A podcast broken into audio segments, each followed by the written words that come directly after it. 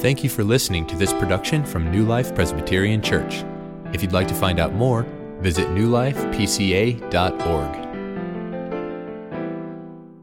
Uh, in the spring of 2003, I was getting ready to finish up my freshman year at Ball State, and I had just been hired by New Life to start a youth ministry program. There were about four or five junior high age students at the time. Um, I was 19 years old, so not that far in age from many of them.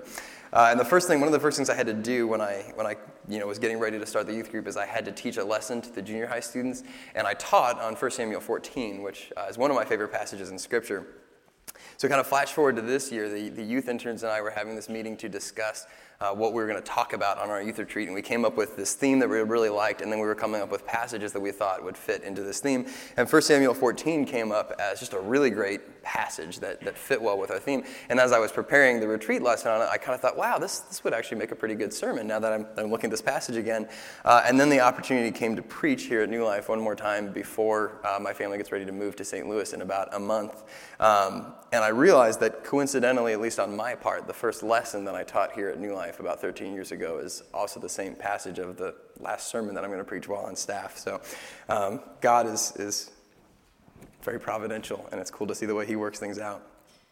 Uh, so go ahead and turn your Bibles to 1 Samuel uh, chapter 14. We're going to look at verses 1 through 23. I'm not going to have a stand and read this all together because uh, there's a lot of verses, but also uh, just the way the narrative flows, it works a little better if we read this in smaller sections. So we'll, we'll read the first couple verses uh, in just a second, but I want to set up some of the context. 1 Samuel 13 is a fairly famous passage, uh, fairly well known um, in the sense that this is where King Saul does not wait for God. King Saul is getting ready to battle the Philistines. Israelites, the Israel, Israelites are very outnumbered. The Philistines have a much larger army. And so King Saul is getting agitated. He's getting nervous. The people are becoming afraid. And King Saul has been given a commandment from Samuel, God's prophet, to wait for Samuel to arrive on the battlefield to sacrifice to the Lord. And this was a sign that God was going into battle with them, that God was the one who was going to win this battle for them. Uh, Saul, gets nervous, and when Samuel is late, Saul offers to sacrifice himself. And he gets rebuked, and he's told that the kingdom of God, the kingdom of Israel, will not continue uh, in, Sam, in Saul's family. So uh, Saul's soldiers are afraid. They start to split up. Some of them retreat to Ephraim, some of them uh, go over to the Philistine camp. Um, and then the Philistines send out three companies of soldiers to surround Saul and the Israelites. And chapter 13 closes with this, this statement. On the day of the battle, there was neither sword nor spear found in the hand of any of the people with Saul. But Saul and Jonathan, his son, had them, and the garrison of the Philistines went out to the pass at Michmash. So, chapter 13 does not leave us with a very encouraging picture of King Saul or of Israel's chances against the Philistines. But we're going to look at chapter 14 and see how this narrative continues to unfold. So, I'm going to pray and then we'll, we'll read the first couple verses of 1 Samuel 14. Uh, dear Heavenly Father, we thank you again for the time to be here. Lord, we thank you for um, just an opportunity to worship you, that we are uh, made new and made clean by your Son and able to worship you freely. Lord, we pray that your Spirit would move now and make, um, make your word clear and understandable to us. Uh, we pray that we would be encouraged, strengthened, lifted up, and challenged, uh, roused to action by the testimony of your scripture. We pray this in Jesus' name. Amen. All right, so 1 Samuel 14. Verses 1 through 6 are where we're going to read first. One day, Jonathan, the son of Saul, said to the young man who carried his armor, Come, let's go over to the Philistine garrison on the other side. But he did not tell his father. Saul was staying in the outskirts of Gibeah in the pomegranate cave at Migron. The people who were with him were about 600 men, including Ahijah, the son of Ahitub, Ichabod's brother, the son of Phinehas, the son of Eli, the priest of the Lord in Shiloh, wearing an ephod. And the people did not know that Jonathan had gone. Within the passes by which Jonathan thought, sought to go over to the Philistine garrison, there was a rocky crag on the one side and a rocky crag on the other side. The name of one was Bozez, and the name of the other was Seneh. The one crag rose on the north in front of Michmash, and the other on the south in front of Geba. Jonathan said to the young man who carried his armor, Come, let's go over to the garrison of these uncircumcised. It may be that the Lord will work for us, for nothing can hinder the Lord from saving, by many or by few. Uh, Jonathan's statement here in verse 6 is a really powerful proclamation of faith. This morning, much of our message is going to be focused specifically on the kind of faith that Jonathan professes when he says this nothing can hinder the Lord. Nothing can hinder the Lord. Uh, when I was a junior, when I was in junior high and high school, um, I ran cross country and track, so I didn't play a lot of the organized sports. A lot of my friends said it's because I wasn't very athletic. They obviously never ran that much. Um, but I, I, always loved playing like pickup games of kind of any sport with my friends. It was just the, the, the casual, I, I, enjoyed the casual side of just playing sports. And my favorite was always baseball. Uh, I don't really know why. Maybe it was just this nostalgic America's pastime uh, thing. But I remember that especially in elementary school and, and junior high, whenever we, would get up to bat, we'd always kind of do this.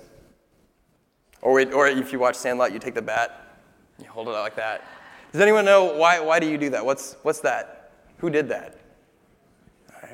Babe Ruth, right? Okay, so in the 1932 World Series game, top of the fifth inning, this is a, a picture actually taken from uh, some amateur film footage that was recorded of Babe Ruth. So Babe Ruth has two strikes and two balls on him. Right as the pitcher's winding up, he makes this gesture where he, he points out to center field. And then he proceeds to smack one of the longest home runs that's ever hit out of Wrigley Field. It travels a distance of over 450 feet. It lands in the street outside of the stadium, right outside of the center field bleachers, exactly where Babe Ruth pointed. And the announcers at the time, and then a newspaper later was like, Babe Ruth called a shot. And they did, you know, magazine spreads. You get this picture on the left of Babe Ruth kind of reenacting his point. Um, the picture on the right is Lou Gehrig shaking Babe Ruth's hands as he round the bases after the home run. Lou Gehrig also goes up to hit another home run. Um, if you're a baseball fan and all, you probably know there's some speculation over whether or not Babe Ruth really called his shot. Was he really, was he really saying, like, this is what I'm going to do? Or was he pointing at the pitcher? Was he pointing at the other team's player? You know, what, what exactly was going on? Um, in Babe Ruth's autobiography, he says this With two strikes on me, I guess the smart thing for Charlie to have done on his third pitch would have been to waste one. But he didn't, and for that, I've often thanked God. While he was making up his mind what to pitch, I stepped back and I pointed my fingers at those bleachers, which only caused the mob to howl at me that much more. Root threw me a fastball. If I'd let it go, it would have been called a strike, but this was it. I swung from the ground with everything I had. As I hit the ball, every muscle in my system, every sense I had told me that I had never hit one better, and that as long as I lived, nothing would feel as good as this. I didn't have to look, but I did. That ball just went on and on and on and hit far up in the center field bleachers in exactly the spot I had pointed. Now, Babe Ruth was a pretty media savvy guy, and if he could, he loved spinning a good story into a good legend. So, whether or not his account here is actually true, what is conveyed by Babe Ruth's quote is that he knew what he was capable of and he stepped out onto that plate ready to do it. And in a, in a similar but much more powerful way, you see Jonathan stepping out with the same kind of confidence and faith, not in himself, not in what he can do, but in what Israel's all powerful God can do. And you see this clearly in verse 6 when he says, Nothing can hinder the Lord. I mean, he's stepping out with confidence in what he knows God can do. This passage says a lot about Jonathan's faith, and there's a lot we can learn through a closer examination this morning. So, what I'm going to look at this morning is three questions related to Jonathan's faith. What produced Jonathan's faith? What was the posture of Jonathan's faith? And what made Jonathan's faith powerful? So, what produced Jonathan's faith? What was the posture of Jonathan's faith? And what made Jonathan's faith powerful? Uh, so, let's look first at what produced Jonathan's faith. Uh, the kind of faith we have is often related to a variety of different circumstances. Um, and oftentimes, it's, it's the circumstances that we find ourselves in the situation or our environment. Um, so, looking at those for a moment, is there anything in the circumstance of, Psalm, or of uh, 1 Samuel 14 that would produce Jonathan's faith? So, if you look at this passage, we see that Israel is outnumbered, they have no weapons, they are divided, they are surrounded, and they are hiding. It's not a great recipe for, for faith in that moment. There's really very little in the circumstances that would give Jonathan any hope that they could win this battle. But what about Jonathan's environment? You know, we, we learn a lot about how we, how we trust God, how we exercise faith from, from our family environment. So if you look at Jonathan's family environment, in chapter 13, his father Saul is rebuked for not trusting in God or waiting on the Lord's timing. Saul doesn't go to battle, but he's hiding from the Philistines. Chapter 15 describes another act of Saul's disobedience where God rejects him as king and says he's going to raise up another. Uh, and the chapters that follow, Saul consults a medium because he can't trust, because he's not willing to trust God anymore, and he tries to kill God's anointed king. So it might be a stretch, but I think it's probably safe to say Jonathan didn't learn a whole lot about faith from his father. Uh, in fact, the fact that Jonathan has any faith at all, let alone this great faith, is, is really miraculous. So, what produced Jonathan's faith? What encouraged him to trust the Lord so much? Well, verse 6 gives us a very clear answer to this question. Again, Jonathan said to the young man who carried his armor, Come, let us go over to the garrison of these uncircumcised. It may be that the Lord will work for us, for nothing can hinder the Lord from saving by many or by few. This statement that he makes to the armor bearer, it shows what's producing Jonathan's faith. It's his knowledge of God. It's his knowledge of God. And don't you find the, the same thing true of you? Doesn't our knowledge of God produce in us a stronger faith? I've seen that more than anything else in my life, knowledge of God increases my faith. And this is also the method that the Spirit uses for working faith into our lives, right? Faith does not miraculously just like miraculously just appear out of nowhere. Typically, faith comes when we're when we're reading the word, when we're hearing sermons preached, when the Spirit reminds us in a moment of what we've already heard about God. Which is why hearing the children say these things that they know about God is so exciting because the Spirit will use those later to increase their faith. Uh, maybe the Spirit raises up brothers and sisters to encourage us with, with the truths of Scripture, but ordinarily the Spirit works faith into us by reminding us of who God is what he's done for us. Uh, when Jonathan says nothing can hinder the Lord from saving, he is conveying a very clear knowledge and understanding of the power of God, of who God is. God is powerful to save, and he delights in saving his people, and Jonathan knows that. But also, Jonathan says he's powerful to save whether by many or by few. That shows that not only does Jonathan have a clear understanding of what God can do, he also knows the way that God likes to work. God likes to save, whether by many or by few. If you think about, think about the Old Testament stories that Jonathan might be drawing on from this. Uh, stories like Noah, Abraham, Joseph, Moses, Joshua, Samson, Gideon, etc. The list goes on and on. God routinely saved Israel through one person or a small group of people rather than a large army. So, in this circumstance where Israel's outnumbered, where they're hiding from God, where there's very little reason for faith, Jonathan has faith because he knows what God can do, and he knows that God often likes to save through a small group of people rather than a large group of people. What, what produced Jonathan's faith? It was his knowledge of God. Uh, Jonathan's statement in verse 6 shows us what produces faith, but it also tells us a lot about the posture of his faith. Uh, so let's, let's continue reading on. Uh, we'll start with verse 6 again, but then read through verse 10. Jonathan said to the young man who carried his armor, Come, let's go over to the garrison of these uncircumcised. It may be that the Lord will work for us, for nothing can hinder the Lord from saving, by many or by few. And his armor bearer said to him, Do all that is in your heart. Do as you wish. Behold, I am with you heart and soul. Then Jonathan said, Behold, we will cross over to the men, and we will show ourselves to them. And, they, and if they say to us, Wait until we come to you, then we will stand in our place, and we will not go up to them. But if they say, Come up to us, then we will go, for the Lord has given them into our hand, and this shall be a sign to us. So, what was the posture of Jonathan's faith? These verses show us that Jonathan's faith has, has two kind of remarkable qualities. His faith is imaginative and it's balanced. It's imaginative and it's balanced. How is Jonathan's faith imaginative? Well, verse 8 through 10, Jonathan, in verses 8 through 10, Jonathan outlines a pretty creative plan. Rather than just kind of sit back and wait for something, rather than waiting for God to bring the battle to them, rather than waiting for the sign, or rather than even just jumping up and attacking the Philistines haphazardly, Jonathan comes up with this plan, right? He and his armor bearer will come out of hiding. If the Philistines invite them to climb up, that will be a sign that the Lord has given the Philistines into their hands.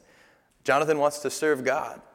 He doesn't want to continue cowering at the feet of the Philistines, but he also doesn't demand that God give him this, this clear sign before he does anything. He doesn't demand that God initiate the opportunity to fight. Instead, he comes up with a plan so that he can put himself in a position to be used by God. Jonathan knows what God can do, and he responds with a plan to see what God will do. His, his faith is seen in this kind of imaginative plan that he constructs. Something he thought out, it's something that came to him. Um, this is a difficult but important message for many of us. Um, often, and, and I find myself doing this a lot, we don't act on behalf of the Lord because we're afraid. We're afraid of consequences, of awkward or uncomfortable situations. And we're, we're really good actually at over spiritualizing that, right? Um, I mean, how many times when, when God is really laying a situation on our heart, when, when we're really feeling like, I need to go talk to that person, I need to go meet that person, I don't recognize that person at church. I should go introduce myself. And when, when you really feel God kind of laying a situation on your heart, um, it's really easy to say things like, well, I'll do this, but first I need to pray a lot about it to decide if this is really what God is calling me to do. Um, or God is sovereign. Let's just, let's just see what he does with this. Um, or, well, I'm ready. I'm ready to be used by God. I just need a really clear sign. And then, and then we cite examples from Scripture, right? Like, oh, Moses asked for a sign and God gave him a sign. Gideon asked for a sign and God, God gave him a sign. Uh, but Scripture doesn't really commend those examples to us as examples of great faith. God called Moses and God called Gideon, and they both kind of hesitated and doubted and asked for signs. Those are really more examples of God's graciousness in giving signs. They're not examples of this is the great faith. This is the kind of faith that you need to have just to, to stand up and do things, but wait for God to give you a sign. Are, are those really the best examples of standing for God? Um, and more importantly, are we really called to inactivity until God gives us this like official slap in the face? Here you go. Here's the writing on the wall. Go do it right now. Um, yeah, I, I, think God calls us to action more than He does calls us to waiting. Uh, for many of us, the most imaginative things we do to step out or stand for God is retweeting Bible verses on Twitter or posting on Facebook, sharing articles on Facebook. Oftentimes, that's about the extent of our imagination when it comes to sharing our faith. And even that can be kind of difficult. Uh, but most of the time, I think we ignore or we just simply don't look for creative ways to serve God with all of our heart, with all of our soul, with all of our strength, and with all of our mind. So, Jonathan is a man of intense faith, and he doesn't wait for God to give him a sign. Instead, he uses his imagination and he creates a situation where he can stand for God and still trust in God's sign, to still actually get a sign from God. Faith like this is difficult, it's uncomfortable, it requires, requires risk and sacrifice of some kind. Jonathan risks a lot, and he potentially sacrifices a lot. I mean, his plan was not, let's reveal ourselves to the Philistines, say, don't come up, then we're going to run away. I mean, it was, we're going to wait. I mean, he was placing himself in the hands of God, but also potentially in the hands of the Philistines. But what would it look like if we used our imagination in the same way that Jonathan did to serve God? What would imaginative faith look like in your life? I, three potential examples of this. Obviously, there's a lot more. Uh, but maybe this means being imaginative in your relationships. Maybe it means seeking out creative opportunities to connect with your neighbors. Uh, maybe it's shoveling their driveway when it snows, mowing their lawn, organizing neighborhood events so that you can meet your neighbors and through those relationships, uh, you can share the gospel. You can invite them to church. You can see the kingdom expanded. Maybe this means reconnecting with estranged or just really difficult family members so that through that relationship they would experience the grace and forgiveness of Christ. They would see the humility of Christ in you uh, and be called to respond. Maybe the gospel would go out in that way. Are there ways you can be creative or imaginative with your relationships in order to stand for God? Uh, maybe this means being imaginative with your schedule. Are you missing opportunities to grow in your knowledge of Christ? to serve the Lord because you're just really busy? Uh, example of this, uh, one of the youth group girls who graduated last year, her name was Allie Howard, and um, she came to me one time because she loves dance. And she had three dance classes that she took on a weekly basis. She took uh, ballet, tap, and jazz. And she asked, you know, uh, does the youth group do any kind of, she was new to the youth group, and she says, do you, does the youth group do any Bible studies or things like that during the week? And I said, oh yeah, we have this weekly Bible study on Wednesday nights. And she went, oh, that's my jazz class. And that's the one I love the most. And I said, oh, yeah, sorry, I can't, I can't, I can't move things around. But the next year, Allie showed up on Wednesday. I said, Oh, wow, did your jazz class get moved? And she goes, No, I just stopped taking jazz. really? Wow. Um, I have to imagine that was an incredibly difficult decision for an eighth grader to make, to give up the, the, not only one of her, her dance classes, but the one that she loved the most. But Allie really wanted to get connected with the youth group, and she really wanted to grow in her knowledge and her understanding of God. And I saw God reward that. I mean, Allie's faith became really intense. She had just intense spiritual growth while she was here at New Life and, and even to this day. Uh, strong godly relationships were formed, and she developed a passion and a thirst to know more about God. Um, to this day, she continues to be one of those youth group kids who just constantly encourages me uh, to grow in my faith and to grow in my knowledge of God, constantly uh, reveals to me my, my laziness at times because she is so focused on God. And a lot of that came from God honoring this act of faith. Can you be imaginative with your schedule? Are there things that you could give up or rearrange so that you could serve the ministries of this church more or at all? Uh, or serve local ministries like Reach or Muncie Mission? Uh, what about Kids in the Meadow? I, I mentioned that with the, uh, the children's message. Kids in the Meadow is a, a, VBS kind of ministry that we do. It's Monday nights, Monday evenings in the summer. Uh, it means giving up. If you want to serve the whole time, it means potentially giving up a lot of your Monday evenings in the summer. Uh, that's a big commitment. What other ways you could be imaginative with your schedule and perhaps give, them, give some things up so that you could step out in faith and serve the Lord, serve our children? I bet with a little imagination we could make more things work in our schedules. Uh, what about being imaginative with your budget? This one hurts a little bit, actually. Uh, in 2010, we were doing a VBS, and the, the children were raising money to support some of our missionaries in Mexico. And uh, Connor Stevens, one of the, the boys in our congregation, I heard this story about him. They were, they were driving home from VBS, and they stopped to get some fast food. And Connor asked his mom, How much is our food going to cost? And she said, Oh, you know, around $20. And Connor goes, Can we just go home and eat leftovers and then put that money in the, the, the missions offering tomorrow at VBS? Maybe Connor was just trying to like, I thought there was some battle, like if the guys got more, then, then they got to throw a pie in the face of one of the, I know, something like that. But maybe, maybe that's what he was thinking of. But, but I've told that story before, and people are like, oh, that's so precious. What a cute little boy. Oh, what a wonderful story. It is precious. It's a cute little story, right? But it's also a really great example of imaginative faith. Here's Connor, a little boy connecting the dots and using his imagination. Can I give more to God? Oh, I don't like eating leftovers. I would rather go to McDonald's, but I'll eat leftovers if it means I can put $20 in the offering plate tomorrow. Can you be imaginative with your budget? These are the ones that kind of sting me a little bit, but perhaps that means we don't need the highest speed of internet possible, or the cable package with all of those channels that we're not actually going to watch, uh, or the latest and greatest device that Apple releases. That's why I have my iPhone 6 in the back of my pocket. Uh, or what about the monthly subscriptions to magazines or to streaming music and movies and television shows? You know, these things aren't bad. I mean, they're really not bad. I mean, I've got a lot of these things. Uh, but if you look at your budget at some point with the idea, what could I cut in order to serve God more faithfully? You might find that there's a lot of categories where you have the option to cut things that you don't actually need, but something that you think, I could cut this, I could get this out of my budget in order to have more money to tithe to my church, to give to church planting, to give to our missionaries. Uh, Zach and Katie King are two of the missionaries that we support here at New Life. They, they have come from our congregation. Um, they are $500 a month from getting on the field. That's the only thing standing in between them and getting on the mission field right now. If you think about it, that's about 10 people supporting them at $50 a month, or 20 people supporting them at $25 a month, or any way you break that down. Um, if we use a little imagination, could we find that money in our budgets? Would you find 25 or $50 a month in our budget and see Zach and Katie get on the mission field next week? I mean, can you imagine what God might do if we stepped out with faith like that? Uh, this idea of imaginative faith is, is hard to swallow sometimes. It's, it's a bold, it's a radical, it's a countercultural idea, uh, and it's hard. I mean, like I said, I struggle with this. I don't like taking big risks. I like waiting on a sign from God. Um, I often cower and make excuses when I'm challenged. Uh, so if you're like me, you need to hear the message of 1 Samuel 14. It's, it's a call for us to step out of our comfort zone, to step out in faith, even though it's difficult, uncomfortable, or uncertain. But some of you don't quite struggle with that as much. Some of you are like, I can tell, like, oh, this imagine a faith, this is a tough thing. But some of you are like, yeah, preach it, you know, bring it. I, I want to do this. I'm ready to be used by God right now. Um, you're ready to see God do big things. You're ready to, to go home and not spend money on anything, including food or a place to live. You're ready, I mean, you're ready to just give everything for God, and that's awesome. And, you know, God, God's going to use that passion, and he, and he wants to harness that. However, Jonathan's faith has another message for us as well. Jonathan's faith is a call to be imaginative, and it's a call to be balanced. And I think sometimes we'll struggle with one or both of these. Uh, but what, is it, what, is, what do I mean when I say Jonathan had balanced faith? Well, let's look again at verse 6 we are going to do more of that. Verse 6 is the one we're going to spend a lot of time in. Jonathan said to the young man who carried his armor, Come, let us go over to the garrison of these uncircumcised. It may be that the Lord will work for us, for nothing can hinder the Lord from saving by many or by few.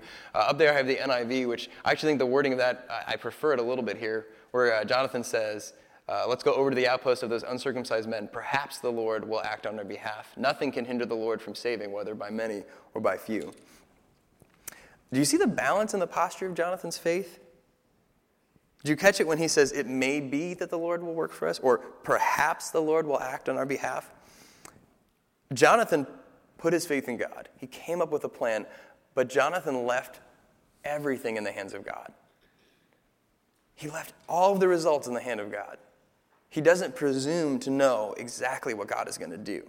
Um, he says, God can save us, and maybe He will. How will we know unless we put ourselves in His hands at his disposal. Jonathan doesn't presume to know exactly what the plan of God is. Jonathan probably could have come up with a lot of reasons why God wasn't going to defeat the Philistines. Saul just sinned. God often doesn't follow up the sin of the king with a, a victory in battle. If Jonathan knows these things, then, then he has every reason to assume maybe God's not going to do this, but he wants to place himself in the hands of God and see what God will do. He leaves the results entirely in God's hands, and that's the posture of his faith. I think we struggle with this in our contemporary Christian culture, right? We don't we like to make these really big, definitive, bold statements, and we don't want our statements messed up. We don't want them like weakened by statements like maybe or perhaps or if. Um, some people might say that's a sign of weak faith, but I really think it's a sign of Jonathan's strength, the strength of his faith. Um, think about some of the statements we make, and I'm not, I'm not criticizing these statements at all. Um, maybe a little bit. Uh, we, we make these statements. If we step out in faith by this time next year, God's going to pack new life to the roof. Right? We say stuff like that. we don't say it here. I mean, it'd be really cool if Bob said stuff like that. But we don't have to say that kind of stuff. Um, or we, we say, if we all start praying and get involved, then God's going to change the political face of this country overnight. That's what God's going to do. I know what God's going to do. That's it. Or we say, let's make our plans so big that God has to fulfill them. Which, I mean, that's a good statement. I think the, the nuancing is a little bit different. These statements aren't bad. They all desire good things, and the passion is definitely something we need to cultivate in our lives. We need to be that passionate. Uh, and we like the drama and the edginess of the statements, but we don't want to see them weakened by words like maybe or perhaps. I mean, if you think about it, if I were to say, if we step out in faith, then God might fill this place to the roof by next year, it just the wind gets knocked out of that a little bit. Or let's make our plans so big that perhaps God fills them. I mean, they just they start to sound weak. So we don't use language like that. But perhaps that's really because we don't have a balanced view of what it means to really trust God with our plans. That we don't like trusting God with the results of our plans. I can say definitively, if we step out in faith, God is going to use us in some way to bless the community, to further his kingdom. If we put ourselves in God's hand, we will be used to accomplish his plan. I don't know exactly what that is. Maybe, and hopefully that involves packing New Life to the roof, and going to five services. I'm leaving so I can say stuff like that because I don't have to deal with the fallout of that. Uh, look at Jonathan's faith in 1 Samuel 14. He's not brash or arrogant. He doesn't assume that his plan is the will of God. His perhaps is not a sign of weakness, it's a sign of strong faith.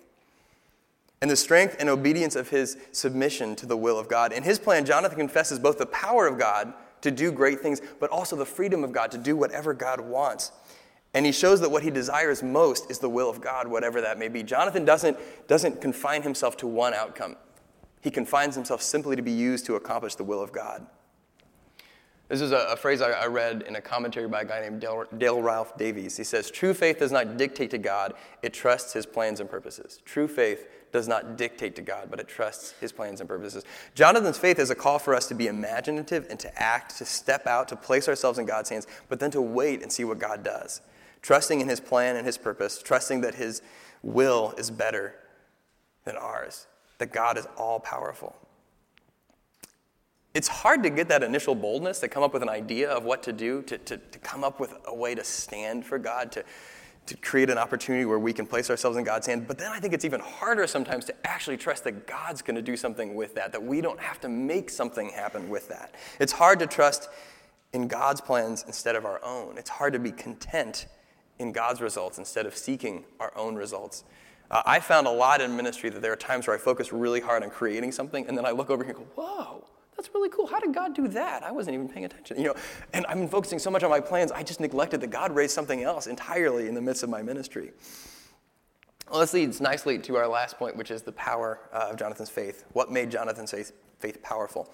Uh, to help us answer this, let's go ahead and look at the, uh, the remaining verses, verses 11 through 23, because the results of Jonathan's faith are, are really astonishing.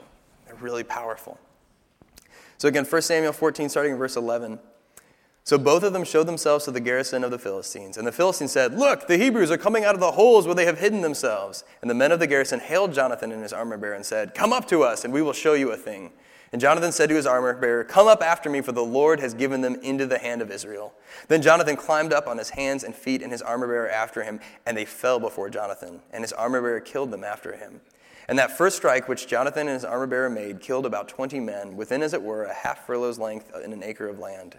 And there was a panic in the camp, in the field, and among all the people. The garrison and even the raiders trembled. The earth quaked, and it became a very great panic. And the watchmen of Saul in Gibeah and Benjamin looked, and behold, the multitude was dispersing here and there. Then Saul said to the people who were with him, Count and see who is gone from us. And when they had counted, behold, Jonathan and his armor bearer were not there. So Saul said to Ahijah, Bring the ark of God here, for the ark of God went. Oops lost my place. For the ark of God went at the time with the people of Israel. Now, when Saul was talking to the priest, the tumult in the camp of the Philistines increased more and more. So Saul said to the priest, Withdraw your hand. And then Saul and all the people who were with him rallied and went into battle. And behold, every Philistine's sword was against his fellow, and there was great confusion. Now, the Hebrews who had been with the Philistines before that time, who had gone up with them into the camp, even they also turned to be with the Israelites who were with Saul and Jonathan.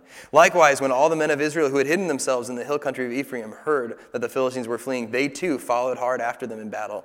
So the Lord saved Israel that day, and the battle passed beyond Bethaven. The results of Jonathan's faith are really powerful. Two men alone kill 20 men. Panic and confusion break out in the Philistine camp. Probably understandable if two men can take down 20. And then out of nowhere, the earth starts to quake, and the Philistines start to kill each other, and the army of Israel comes together to drive the Philistines back. What made Jonathan's faith so powerful? Well, obviously, it was God. You see right there in verse 23 so God saved Israel. Uh, out of nowhere, the earth started to quake. Uh, clearly, God is working here. Jonathan's faith is powerful because he places it in God. And that seems like a pretty basic statement, but how often when we make plans and when we step out in faith, do we find it hard to place our, our faith truly in God? It's so much easier to trust our own plans and our own results. When you finally get up the nerve to, to witness to someone, to, to pour out your life and to share the gospel with them, oftentimes in my head, I feel like, well, this, this was such a hard decision for me to make to finally get to the point where I did this. They must, they have to become a Christian now. Um, I want to be used by God to convert people. I don't want to be used by God to, to give people more opportunities to harden their heart. Uh, but I have to trust God with the results of my faith. Um, I want to give more to missionaries and see them get on the field and see my budget increase so I have more to give, but sometimes it doesn't work out that way. Um, I want to give my time to the church so that I will feel like I'm being useful and and I have more time now, but oftentimes things just get more hectic. I get more busy. Uh, sometimes we can confuse faith with optimism. And the only reason I, bring this up here is uh, it's just really easy if you're an optimist to be so excited about your plans and to be so excited about the results that, that you think are going to happen. Um, and then you get so excited about trusting in the results more than you do about what God's going to do. Um, faith isn't optimism. Faith is not some spiritual power that just makes the impossible things that you want happen. Um, faith means trusting in something greater than yourself, which means trusting that there's someone who might have better plans than you. Uh, faith rises up when we can't find a single reason to be optimistic. Faith comes in hopeless situations because it looks to God, not to the situation. When I taught this uh, for the youth group, I came up with this uh, kind of dorky thing called Spiritual Physics 101. But since I'm teaching, you know, youth, I can be dorky and get away with it. And they think it's funny, or at least they humor me. I'm not sure which one it is, but maybe a little bit of both. Uh, but I came up with this, this thing called Spiritual Physics 101, and these are kind of written as if they were uh, laws of physics. So, the, the first principle, there's three of them. The first principle is the power of faith is directly related to its object. Faith is only as powerful as the object it is placed in. Principle two is faith in something finite is a finite faith bound by the limitations of its object. Then principle three is faith in something all powerful is an all powerful faith bound only by the character and nature of its object.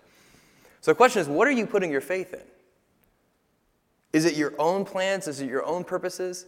Are you coming up with ideas but then putting all of the emphasis and faith in those? Are you making the mistake of thinking that your plans and details, that these things you figured out, that you were maybe you were praying when you came up with them and they make sense, they're logical, they seem to be what's best, and because of that nothing else should happen, that they are the best thing, they must be God's will, and He must help you accomplish them. It's, that's so easy to do. But, but again, if that's what you're placing your faith in, I would just reiterate the power of faith is directly related to its object. Faith in something finite is a finite faith. Jonathan came up with a plan, but he did not trust in his own plan. He trusted in God. He was bold and active, and he was willing to serve God at all costs, but he was obedient and submissive to the plans and the purpose and the will of God. I want to close with, with this exhortation. Babe Ruth pointed out to the center field bleachers because he knew what he could do. Babe Ruth pointed out that he knew what he could do and he was ready to do it. Jonathan engaged the Philistines because he knew what God could do. Jonathan was able to display the powerful faith because he knew what he did about God. But we know even more about God. Jonathan knew what God could do, but we know what God has done. And think about this. Jonathan what did he know about God? It was a lot of those Old Testament stories, but we have the complete picture. We have the complete testimony of Scripture that, that tells us the gospel of Jesus Christ, that takes us from the fall in the garden all the way to the new heaven and the new earth, to a, an eternal kingdom that is established by the power of the blood of Christ shed for us. We have the testimony of Jesus' life, death, and resurrection.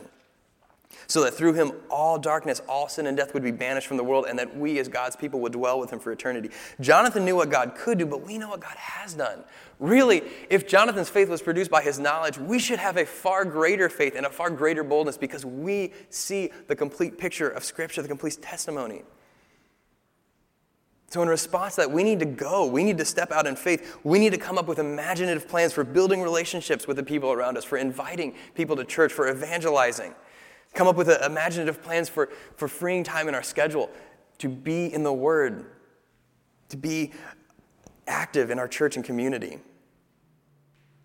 We need to be imaginative about how to give more to our church and to missions and to church planning and see the things that God is passionate about happen.